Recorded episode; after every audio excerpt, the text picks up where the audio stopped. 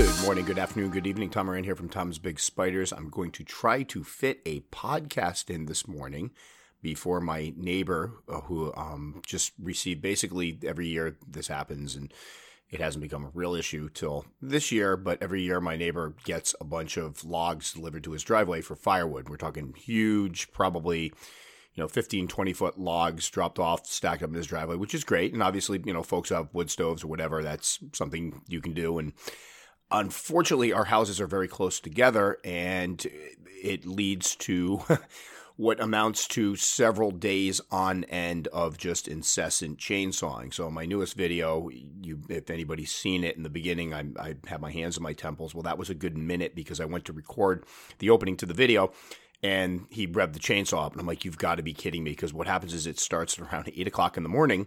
And the other night, it went to almost nine o'clock at night. He put on the floodlights in his uh, driveway.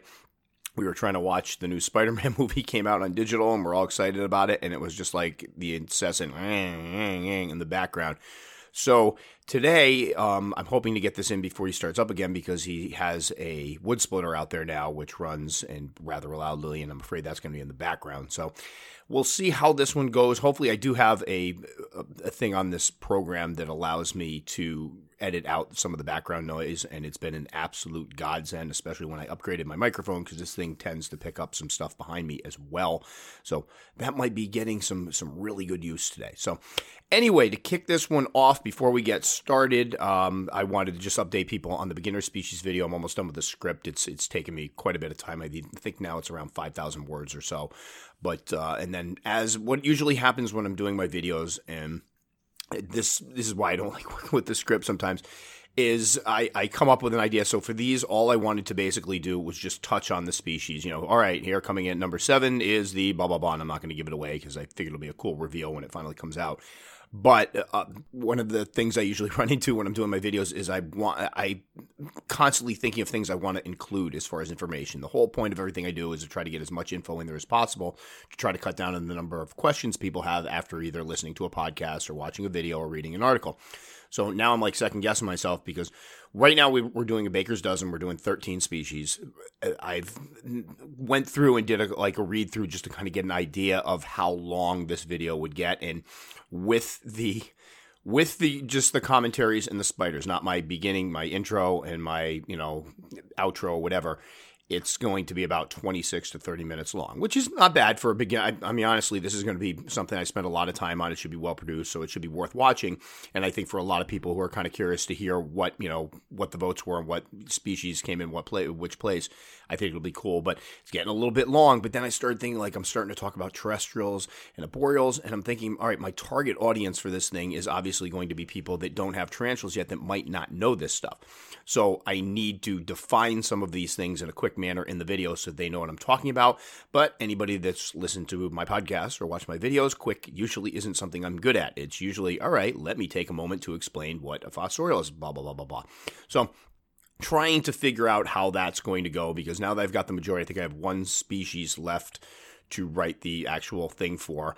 Uh, and then it's going to be come in. I'm, I'm, going to do my normal intro, I think. Although in this one I may not appear in the video, I may just do a voiceover and have pictures of spiders going so that I can use the script for it. Because it's sometimes hard when you're staring right at the camera to remember all this stuff, and I don't like putting a script behind the camera. So we'll see how it goes. But anyway, it's going really well. I'm incredibly excited about it because it's I I, I think it's kind of an evolution of what I've been trying to do from the beginning when I first started the whole Tom's Big Spiders thing, I the whole point was not to just use my info, but everybody else's. So I'd research and you know pour over Facebook groups and you know board posts and everything to get information to see what people were saying.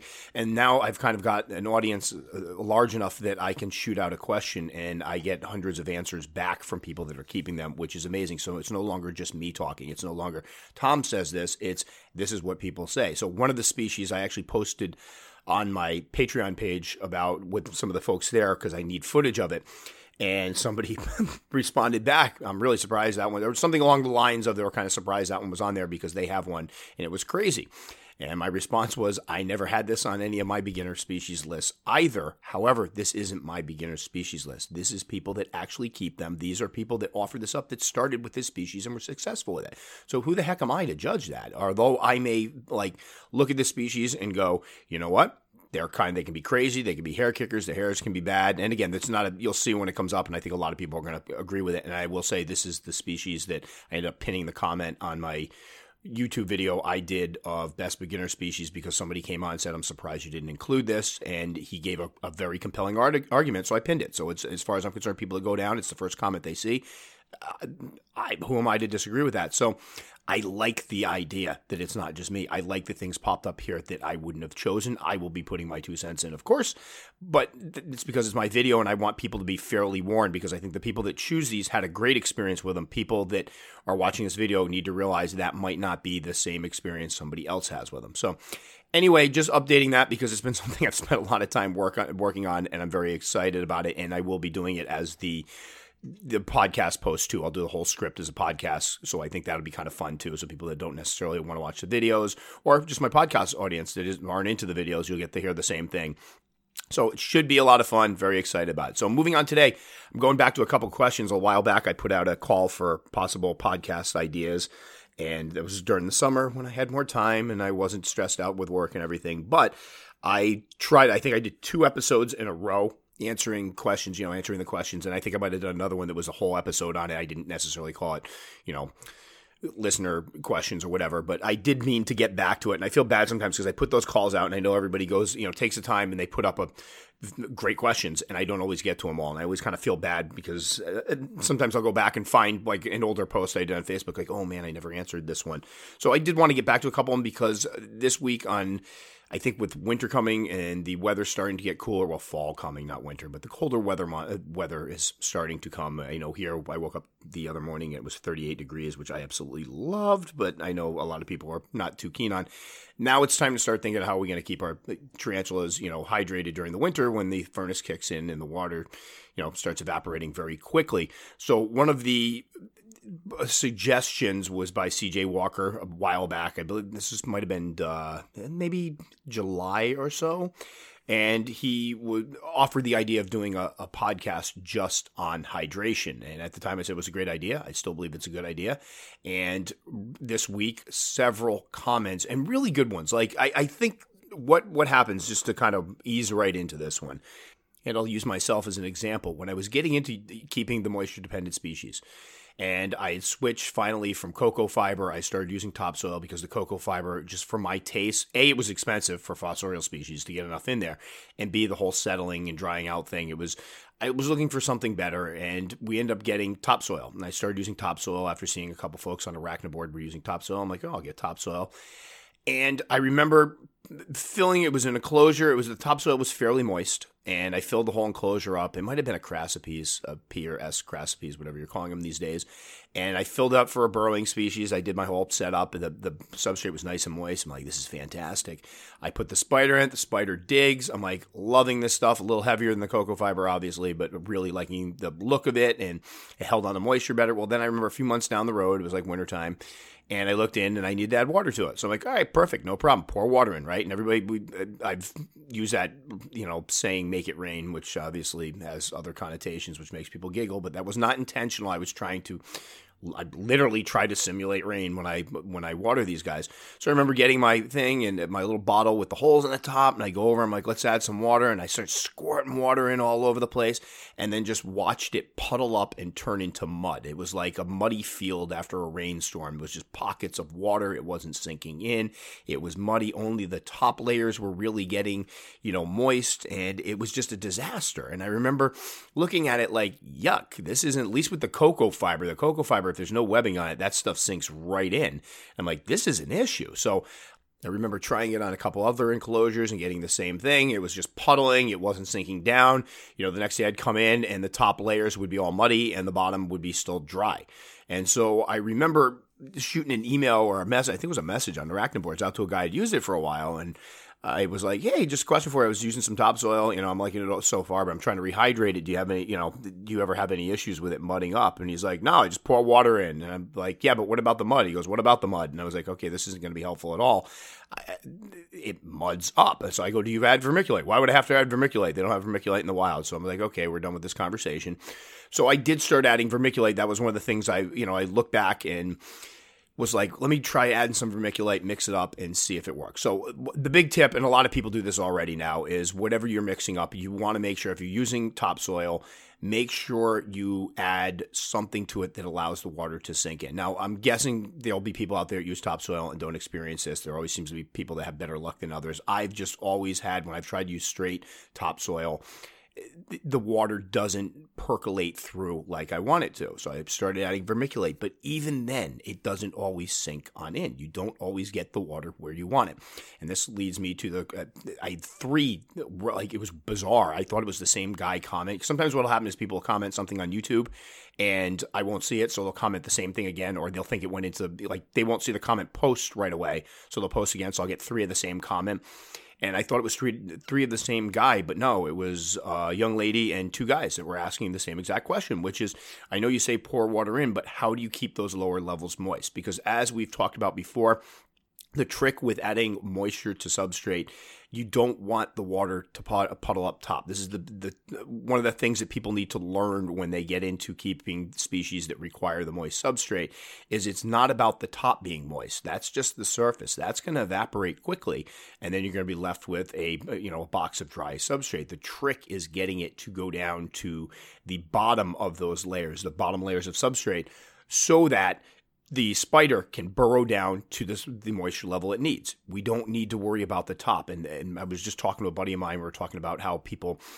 when they up spiders will sometimes look at what hap- you know where they live and what the weather is like and i said they always forget that they have burrows and some of these burrows are incredibly deep and go down be you know they hit the water line. They hit where there's moist substrate. So you know you talk about p muticus being in places where it can get very very hot and i had somebody argue with me the other day saying you need to keep them heated and he puts a heat mat underneath it and was driving me nuts because I'm like, all right, you came to me for advice. I'm telling you that's a bad idea, and you're arguing with me. But his thing was, oh, I read that it gets like 90 something degrees there. They need to be kept that hot. And I was kind of like, dude, they have up, they've measured nine foot burrows. They go like sometimes nine feet, you know, not right across the surface, down in the ground. They're going to hit those pockets of moist dirt. If you go out in your yard on a, on a sunny day, and I know this because I grew up on a farm, we used to dig a lot of uh, post holes, ground can be parched absolutely parched. Grass could be dead, brown, you know, crusty, crinkling, dying. You dig down low enough, you get water, you get moist dirt, you get clay. You get that's uh, something people tend to, th- to forget about. So when we set up our enclosures, we're not looking at those superficial weather conditions like all right, what's going on outside. We have to take into account the burrow. So that is why when we moisten our substrate, we should be thinking about what's below not what's above. It's not about you know keeping everything up top moist, and that's why there is so much.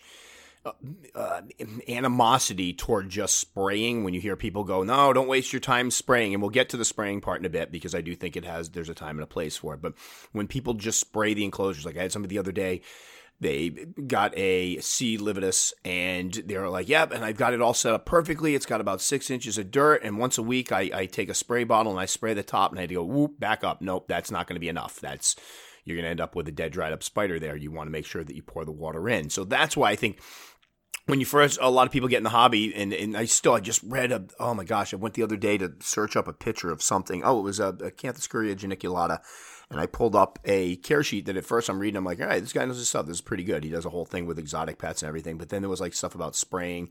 It might not have been the geniculate. I bounced off, read a couple of his care sheets just for giggles, but there was a lot of talk about just spraying to keep things humid, quote unquote humid, and that's just not the way we want to go. That's why a lot of folks, when they go first get into it, they they go on the boards and they go, "Yeah, I'm spraying it." People throw the spray bottle away. That's not how you do it. So, how do you get the water to penetrate to the bottom? And that's a trick. And that's something that, you know, I have people apologize to me like, I don't think I'm doing this right. No, we all have the same issues. I think just nobody wants to talk about it. We just want to make it, you know, like, oh, yeah, just dump water in and everything's okay. Here's a couple tricks. And again, it's, there's nothing amazing here. There's nothing like I, I like to pretend like, oh, here you go, some sage advice. No, it's just stuff I've kind of learned, little tricks I've learned as I've tried to figure out how to get that water to get down to the bottom.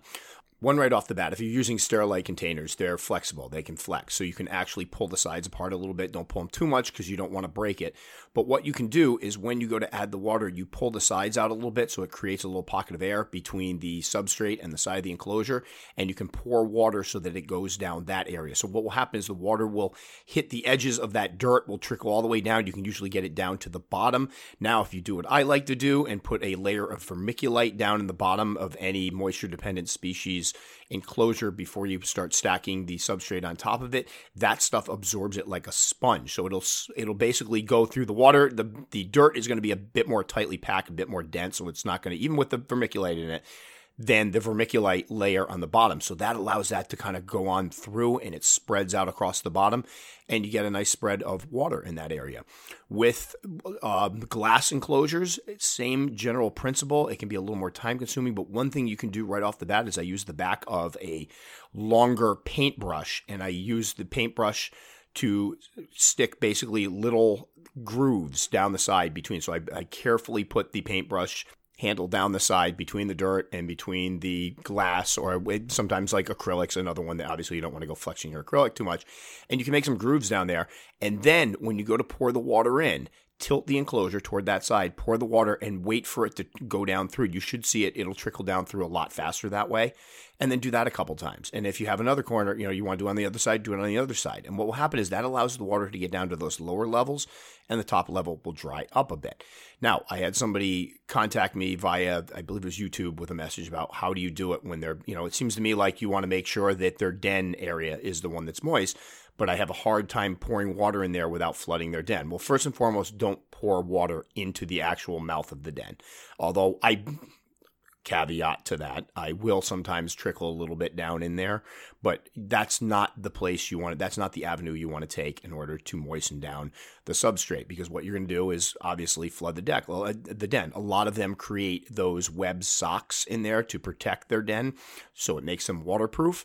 And when you pour water directly down, it's like using that flood method that people use to get their tarantulas out, where you pour water down the den. Either you pour it quickly or you pour it slowly. I'm, I'm never doing it again, so it doesn't matter. But for people that use it and like it, you can kind of flood and they'll come out to get away from the water. Well, that's because you're flooding their den. That's what's going on here. I'm getting flooded. They're going to come out to get away from the water, and you can usually snatch them up.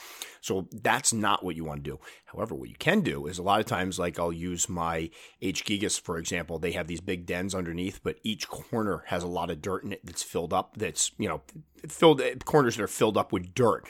And what I do is aim the water down those corners so I soak that substrate around the den without flooding the den.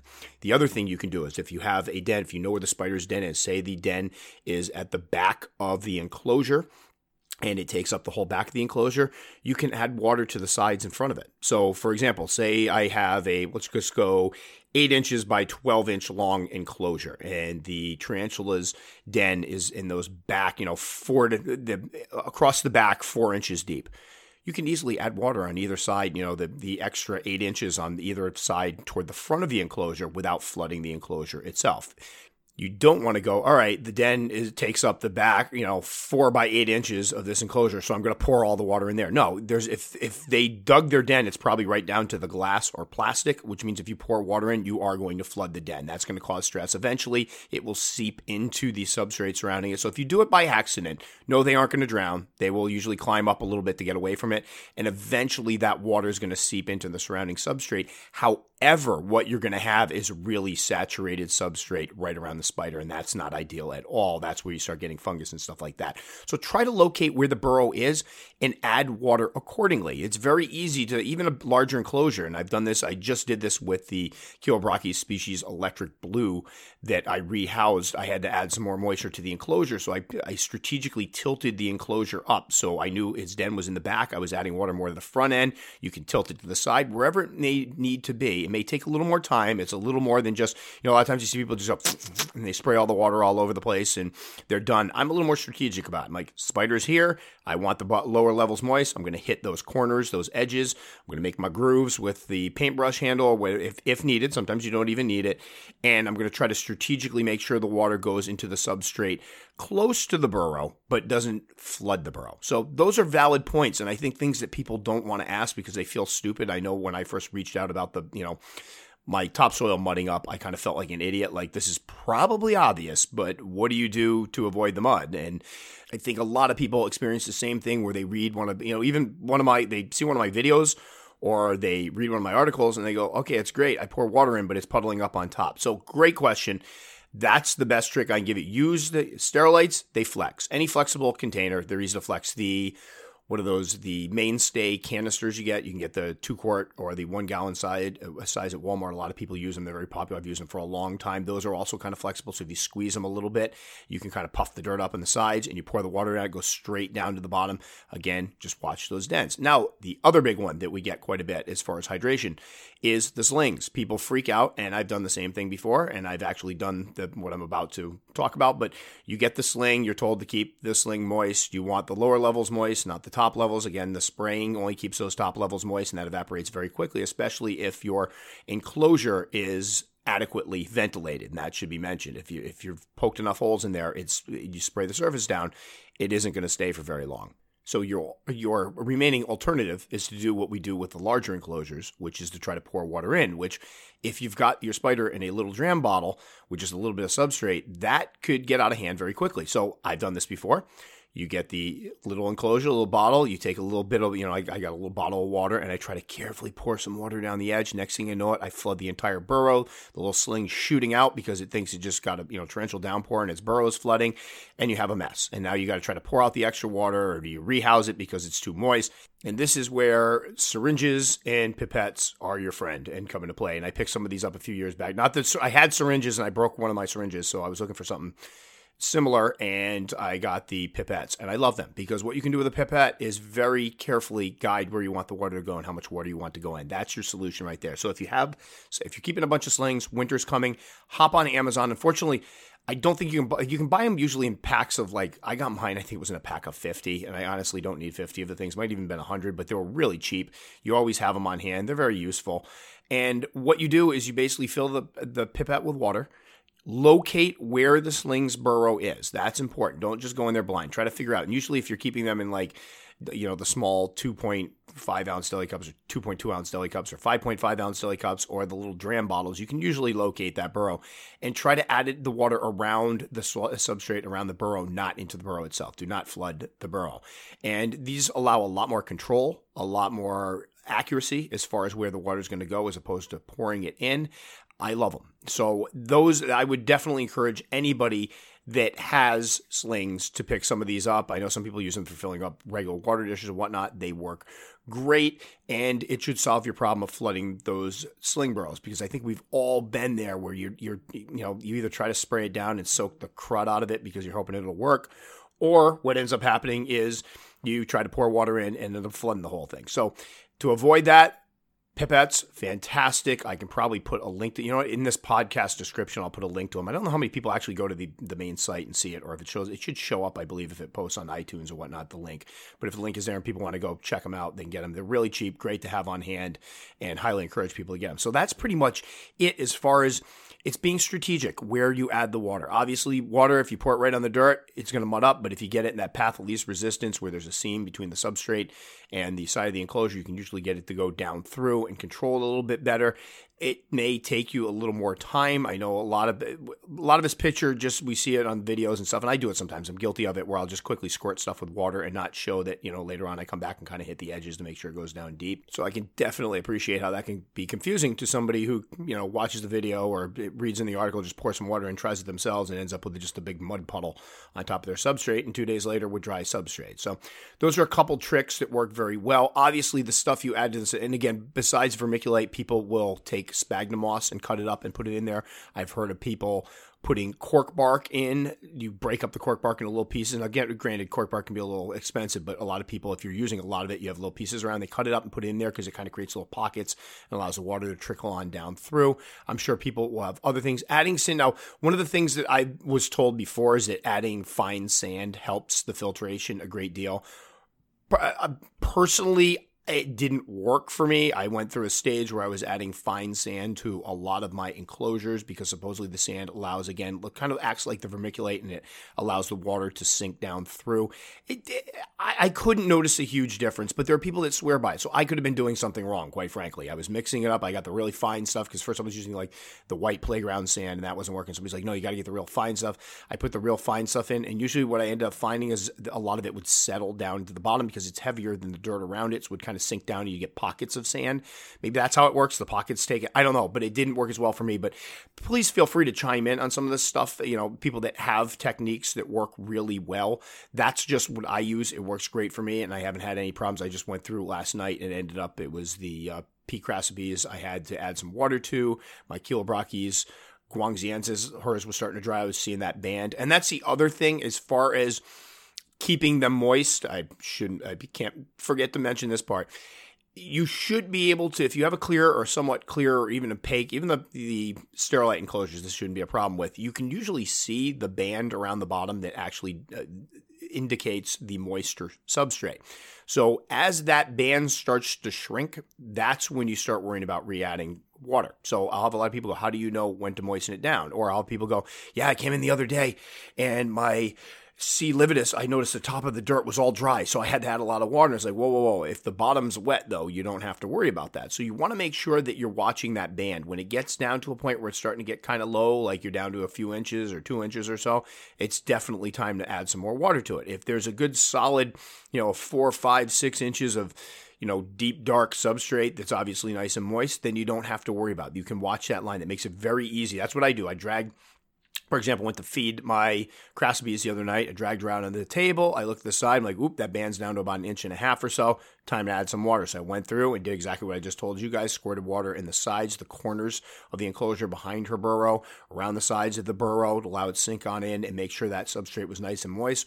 When I came back the next morning, it had kind of evened out. You could see that band had grown quite a bit. So that's something you could do is watch the band level. I even talked to somebody that was obsessive about it, where what they would do is they'd moisten the substrate and they'd take a little piece of tape and mark the corner where it was nice and dark before, and they'd watch it when it got below a certain point in that corner that showed that the substrate was drying out there, then they would add more and fill it right back up to the corner again, which is a cool way of doing it. I just kind of eyeball it. I mean, I could tell if if if you got a four inch spider that's dug a burrow down to the bottom. You have six inches of substrate, it's dug a burrow down to the bottom, and those bottom two inches are moist. That's still probably enough to keep it nice and moist. And then, of course, always include a water dish. But I've, as I've informed people before, if you see your moisture dependent species hanging over the water dish, there's likely a problem. It's it's most likely too dry. And I've I've gotten emails before where people have asked, "Have you seen anything like this before?" My H. gigas is just hovering over the water dish, and then like I go, "Can I get a a photo of the side of the enclosure and you see the dirt is dry. It's like, well, your problem is the unfortunately the substrate has dried out and it's looking for moisture, so it's hanging around that. That's not ideal. You want to make sure you moisten that substrate up pretty quick.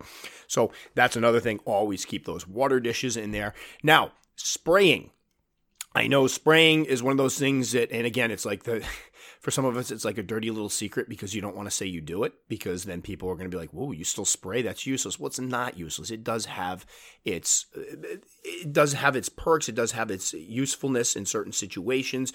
I will tell you when I started the bioactive enclosures, I have one of those pump ones, the air ones, where you basically pump it up full of air and it's you know compresses the air and then you spray it and you get a nice mist all over everything. I love that thing for simulating like a, a rain shower on some of these because what happens with the bioactives is you also have to make sure that your cleaner insects don't dry out. So you can't really let the entire surface dry out or else you're going to lose your cleaner insects sometimes. They will hide underneath like the leaf litter and under like I have some of the pods in there. They hide under those around the water dish. There are places they will congregate, but it, it'll kind of kill some of them off if you let it get too dry. So what I like to do is periodically go through with the mister and mist it. And I found that my arboreals, especially my Poecilotheria species, uh, Avicularia, uh, some of the Psalmopoeus, they will go out and drink from the glass sometimes. So it just gives them an alternative. So if before bed at night you hit a couple of the enclosures with the spraying, it's not going to be enough to provide adequate moisture for moisture dependent species. That needs to be made very clear. You really have to soak the snot out of the substrate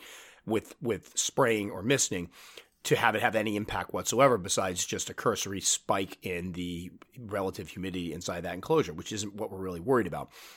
So, no, that isn't really it, it's not an adequate way to keep larger enclosures hydrated and keep that moisture up for the moisture loving species. However, they will drink off the side. It's a nice way to simulate a little rain shower. I've seen ones come out, and this is something that, you know, again, you watch what your spiders do, and that should inform how your keeping goes. I remember spraying a bunch of enclosures down. I went to bed. I came back out, came back down because I forgot something, flipped on the light, and a bunch of my arboreals were out drinking off the glass and seeming to enjoy the rain shower. So there are some perks it. It's not going to be enough, I think, again, to make it clear, not enough to really keep them hydrated, I don't think, but I do use it when I do feeding. Sometimes I'll go in, like I fed my Poecilotheria the other night, filled the water dish, moistened a corner of the substrate, and then I took the sprayer and just kind of sprayed off some of the foliage and the side of the a bit to give them a little bit of, you know, they want to come out and drink and my P. regalis came out and drank off that. I've seen her drink out of the water dish as well, but it gives them another place to drink from. So I'm not totally against spraying. I just don't think it's the correct way to keep them hydrated. It's a tool, another tool, something you could use to give them another avenue to drink from or whatever, but not as your main source as far as keeping the substrate moist.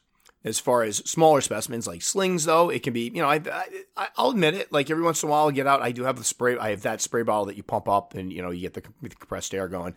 And I also have just a regular standard spray bottle. And I sometimes will go in, like when I feed my really, my, Larger slings are in those, I think they're like six by four and a half inch containers or so. L- larger sling containers. I'll use them to moisten down a quarter and some substrate. Um, but uh, again, it, you get you achieve the same result by a better result by pouring some water in, making it rain. But with smaller enclosures, sometimes it's easier to control how much water goes in, kind of like we were talking earlier about flooding the dram bottles easily if you try to pour water in. For some of the smaller ones, you go to make it rain, and next thing you know, you've severely soaked down the substrate. So they can work for that. So I am not. I am not anti spray bottle. I just use them as kind of a supplement to other things that I'm doing. I do find they have, you know, their uses and the fact that we again it comes back down to there aren't a lot of absolutes in the hobby for to tell people you know, these are absolutely useless. I disagree. I, I, think they definitely have their uses. I'm sure there's a lot of people out there right now. I'm hoping there's a lot of folks out there right now listening to this, like, yeah, I use one too. I, I adequately moisten the substrate, but sometimes they, they like a little drink off the side. My avicularias and my versicolor, especially, versicolor, if I spray down the side, she always goes and starts drinking right off the glass. So that's something to note that right there, you're giving your spider an alternative of where it can drink. So that's, I mean, that's probably all I've got as far as a hydration. It's not a terribly difficult thing to figure out. And I don't think it's, you know, I, again, depending on the substrates you use, it can be a little more challenging. I found that peat one peat holds moisture beautifully, but it can be a little more difficult to hydrate. I spoke to somebody on YouTube and I tried to find the comment earlier and I can't find it right now, but what he does, which was interesting, and I'm still not quite sure how this works, but he uses peat and once a month he takes the containers, the you know the the spider containers, and he submerges the entire enclosure, uh, uh, much of the enclosure, in a larger tank of water to allow the water to sink into that peat. And he said it basically soaks down in the bottom layers and then he doesn't have to do it for a while. I didn't get, he didn't get back to me with the details of it. It was an interesting idea because I have had, I've used peat in the past. I still use peat sometimes. I always mix it heavily with vermiculite because I found that peat, well, A, it's incredibly dusty. If anybody's seen one of my latest videos, we were using Biodude substrate, which I believe the base of it is peat. And it would just look like a million ghost orbs going around as I was doing this enclosure because it's, it's incredibly dusty. It's one of those ones that you blow your nose an hour later and you're like, oh dear lord. So it's I find that rehydrating it can be tricky because it doesn't it'll hold water very very well. Moist peat it locks onto that water. However, it can be tough to I found it can be tough to rehydrate and I'm hoping you know again people chime in if you've got you know tips or if you don't find that but I found it can be a little tough. So this was a neat idea. You submerge it, you allow the water to come in, soak it up. I I'm, I'm still not quite sure how he pulls it off because I would assume the spider is still in the enclosure when you do this. And then I would assume that in order to get the water to go into the actual enclosure, it would have to be through the vent holes, which would mean that it was pouring in the top, which would I don't know. He didn't get back to me. It was uh, hopefully I'll get more information on that because it, it, sounded interesting. And and again, I'm not questioning that it works for him. I was just trying to understand the logistics of it, how exactly it works. But you know, whatever works for you. These are tricks that work for me. I've used them for a while. I have, you know, again, I started keeping moisture dependent species many years ago and haven't had a, a much of an issue with keeping them hydrated once I figured out a system, once I figured out how it works. That vermiculite layer on the bottom works very well for me. The only issue I ever have is eventually they will dig all the way down through that vermiculite layer and bring some of that up, but that doesn't hurt anything at all. It's the only issue I've ever found, and it still will have that vermiculite layer around the burrow, which will attract some of that water. So hopefully that helps some of you guys out. Again, I know we always make it sound so simple. Just pour water, make it rain. I'm guilty of it myself, and it's it is a little more to it than that. You got to be a little more strategic into where you know what where you put your water, how you put your water in there. You know, with slings, it's you can't really just dump it on in. You have to be a little more careful. I think that's where the pipettes help a lot. So hopefully that will help some folks as far as the hydration part. Again, I, it's not rocket science. I don't want it to look like I'm, you know, over here thinking, yeah, check this out. This is amazing. No, it's just stuff that I've, you know, little things that I've fought through myself and tried to figure out for myself. And, you know, somebody out there might have an even better solution to some of this stuff. Personally, once I got the hang of it, it hasn't been an issue, and I think everybody it's it's kind of like rehousings. Once you get a system down, it becomes easy, it becomes commonplace. You're you're less stressed out about because I do think for those of us who make that transition into moisture dependent species, that's a huge cause of anxiety when you're trying to figure out how do I know when to add water? How do I know where to add water? How do I add water? Those start weighing on you, and you start second guessing things. And I think what unfortunately happens sometimes is that people go overboard with what they're trying to do. They overhydrate, they create these messes, and then you have the swampy conditions, the undesirable fungi and things popping up. And we end up sometimes overdoing it, and where we're trying to keep conditions good for our animal, we make conditions uh, dangerous for our animal. So that's, I think, something we all go through and something we all need to think about. And again, don't ever anybody that has questions, feel free to ask, or anybody that has things, you know, tips, feel free to lay them, eh, you know, in the comment section on Facebook because I do want to hear from you guys. I do get a lot of things from folks I talk to. Sometimes I do something for years and I th- have four years and think it's great, and then I talk to somebody else who does something different and realize, nope, there's another way to do it and it's better. So. Those are just some things I do. It works for me, and feel free to let me know what you guys do and that works for you. All right, so moving on, I can hear some talking behind me. My neighbors are out in their yard. That's usually the precursor for some chainsawing and some wood splitting. So I'm guessing that my quality time to do podcasting is about to come to an abrupt end.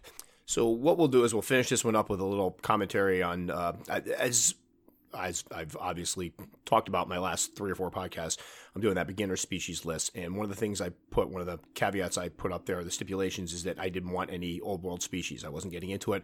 Uh, lately, I've been getting a lot not a lot of pushback, but pushback on videos because I did one on H. pulchripes and said that it's not a beginner species, and a couple people took exception to that. And I covered this in an earlier podcast, but it keeps popping up, it keeps bubbling up, and it drives me nuts because I think I explained myself. I thought I acquitted myself well by saying that I won't recommend them because of the fact that I'm thinking of the typical beginner who's going to be scared of even just a new world that might be a little skittish. I've had people tell me they're. I literally just got a message perfect example a message on YouTube, somebody saying, I bought a B. albopilosum. I'm terrified of her because she's fast. Can you help me? Right there, that's a beginner. That's somebody who's not ready for an old world tarantula. And then we talked about the kids part. So I've gone through this. I won't rehash that. But what came out of it was somebody went on a video I did with, it was the OBT, the P. murinus, and said, I love this species. I hate when people say they shouldn't be beginner species, or I hate that when people say beginners shouldn't have them. And like a ding dong, I engaged, and the person's like, These are great beginner species. They're hardy, they're easy to keep. And so I tried to explain myself. I was like, Listen, I just had somebody say they were scared of their B. albo, which uh, usually are the top, like one of the most top recommended beginner species out there. Most of them are quite docile.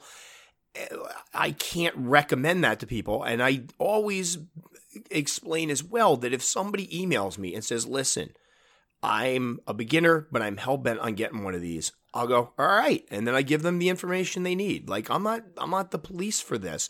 And some people I've, I've mentioned before, I have friends that started off in some of their first tarantulas were OBTs and they were fine. I'm going to be posting some pictures of mine up on probably one picture up on Instagram of my girl. She is a sweetheart. So obviously there are nicer specimens out there. My girl, I opened up the other night, uh, Billy's sitting there and she knows like I don't get to see this one very much. Uh, I, I, get glimpses of her. I have her container right when I get dressed in the morning. I can see her burrow, and I usually see her in there. But she was out on the surface. She never comes out on the surface. So I dragged it out into my table. I opened up the thing, and do you think I got a threat pose? No. She went to the stress pose. I felt terribly for her. Like she looked adorable. I called Billy over. I'm like, look, at this is the, you know, the vicious OBT. Check this out. And she's like, oh my God, we're looking at her. I, I snapped some pictures and then I tossed in a roach. My God, she moved that thing, grabbed that roach about three inches away. Sprung back to where she was in a blink of an eye but then just calmly did her happy dance and started eating. So I tossed her another roach. She ate some more. So I got some video of her, some pictures. She was calm. I got pretty close to her with the camera. She didn't care. She was happy.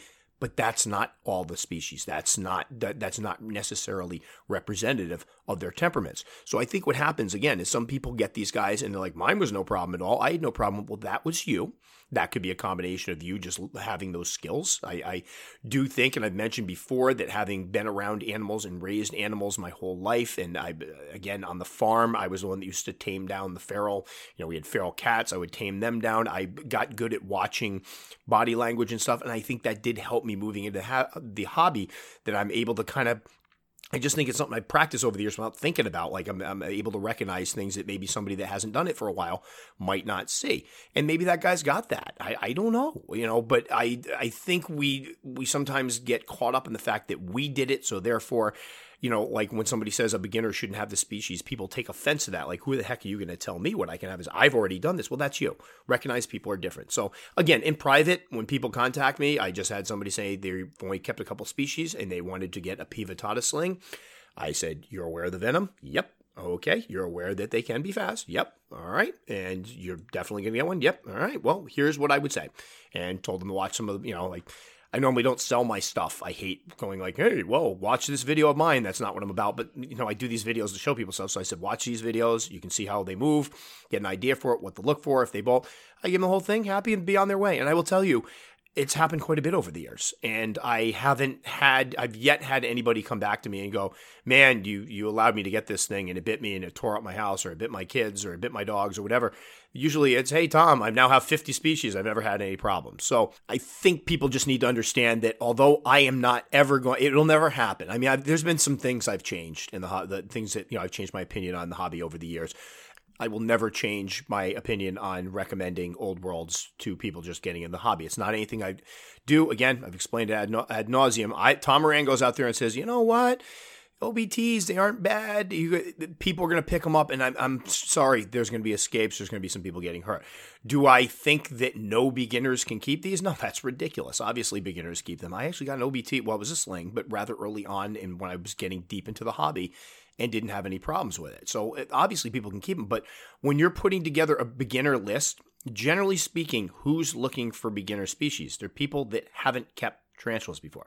So you want to make sure that you target it to that audience and you don't want to say things in the video like well if you're feeling really good about yourself you can get an obt or if you really think you have the skills you can get an obt no you don't want to introduce confusion they may go out they may, you know, see videos on OBT. They may see videos on Poecilotheria species or one of the species that aren't normally recommended as beginners, and they may like them, like looks them. They may say, you know what, I think I can do that. Some people that come from keeping other exotics tend to transition. I know a lot of folks will sit there and say that, you know, keeping snakes and other lizards and stuff doesn't help you. I, I, I really think it does, especially the hands-off aspect and the fact that your pet may attack you. I think that's something that's you know carries over very well but eh, eh, they may go out and be perfectly fine with one. That's totally cool. I, I think that's uh, honestly got true. Some people are going to pick them up and have no problem, but I think the majority of people aren't ready for those or need to work up to them and or just figure out where they're at themselves. It's not something I can do. So here eh, from now on, you know, we won't cover this again, but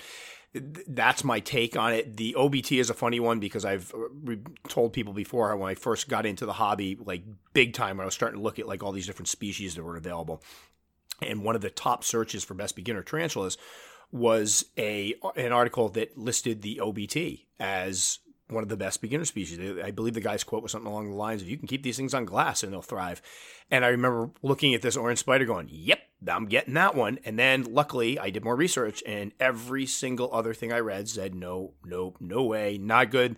Most of them would concede that they're very easy to care for because they're an arid species, and they, you know, they don't need a lot of TLC, but the potential attitudes, defensiveness, speed, big issue. So I didn't end up getting one right off the bat. But that, you know, that mentality, I get where it's coming from, but I also think that having, and, and, again, I have that unique perspective where I get to talk to a lot of people that are just getting into the hobby. I don't think these guys see what level people are coming in at. It, and sometimes it's a low level. It's a, they've just learned, they just got fascinated with the idea of keeping a pet, a giant pet spider, and they don't know very much yet. So they, those people have to ease into it. Somebody that's been in different hobbies knows a bit about exotics, maybe had one in the past. Yeah, probably no problem. But I'm not going to publicly put those on beginners list. So anyway, there might be a little nod to that, a little joke to that when I do my beginner species one because the OBT did pop up. I think three different votes it got for best beginner species. One, I'm pretty sure the guy was trying to be funny, and it was. I kind of giggled. His write up was funny for it, but the other two they were like legitimate. Like the best one's the OBT. I'm like, oh come on! I said no old worlds. Why waste my time? But uh, we'll mention it. But anyway, just wanted. It just cracks me up sometimes because I I think it's that I can do it so anybody can do it mentality. And I think that can be dangerous at times because, you know, there are things that I can do that I think other people might struggle with. I've seen people do things that I know I would struggle with. It's recognizing where you're coming in, what your own personal ability is, recognizing, you know, do you feel scared thinking about these? I think that's a big part of it. But uh, to just say OBT would be a great beginner species, kind of a silly notion, in my opinion. And again, just my opinion, but that's where I come from on these. So I'm, I'm, sure more of these will come up, but I just like sharing them because it's kind of funny. Where it's I, I, was literally editing the beginner species video, and I'll just call it out. There's a little joke about the OBT making the list, and it's it's a joke, but I did it because I had you know three people do it, and then I get this uh, individual saying, which I hope he comes back because it, it, could turn into a, a better discussion. I, I, I love getting into a discussion over, I love explaining myself because I think sometimes people get the impression I'm telling you, no, you're not allowed to get this. I think that might be part of why people bristle, where they see it as not me offering what I think would be good species to start with, or doing a video on an old world and saying, I think most beginners would find this overwhelming. They see it more as me telling people what they can and cannot have. It's nothing to do with that. It's just using my experience and experience that I've, you know, garnered from talking to other people that have gone through some of this stuff to be able to go, I'm in my opinion, this would not make a good beginner species. So anyway, just come back to that. I thought it'd be a fun one. We'll probably end it there because I can hear my neighbor getting loud outside, and I really don't want to, you know, try to figure out if my software will actually be able to delete the sound of that wood splitter going on outside. So we're not even going to try it. So that will do it for this one. Hope you guys enjoyed it. Again, um, as always, thanks so much for listening. The, numbers are continuing to grow, and I, I just keep mentioning it because if anybody's followed this with me, and I know I've talked to people through comment sections and everything, I'm absolutely floored with the response the podcast gets. And I do every week. I think we had three this week. I have people go, please keep doing the podcast because I think I know earlier on I kind of hinted that would see how it goes. It's it's not going anywhere. I absolutely love this. I actually look forward to it now. It's fun. I feel like I'm having a conversation about tarantulas, even though nobody's talking to me on the other side, and even though sometimes I can see my kids looking at me like, "Dad, will you hurry the heck up so I can come down and get my breakfast?" Yep, I see you. So uh, we're gonna cut it here. As always, thanks so much for listening, and we'll catch you guys all next time.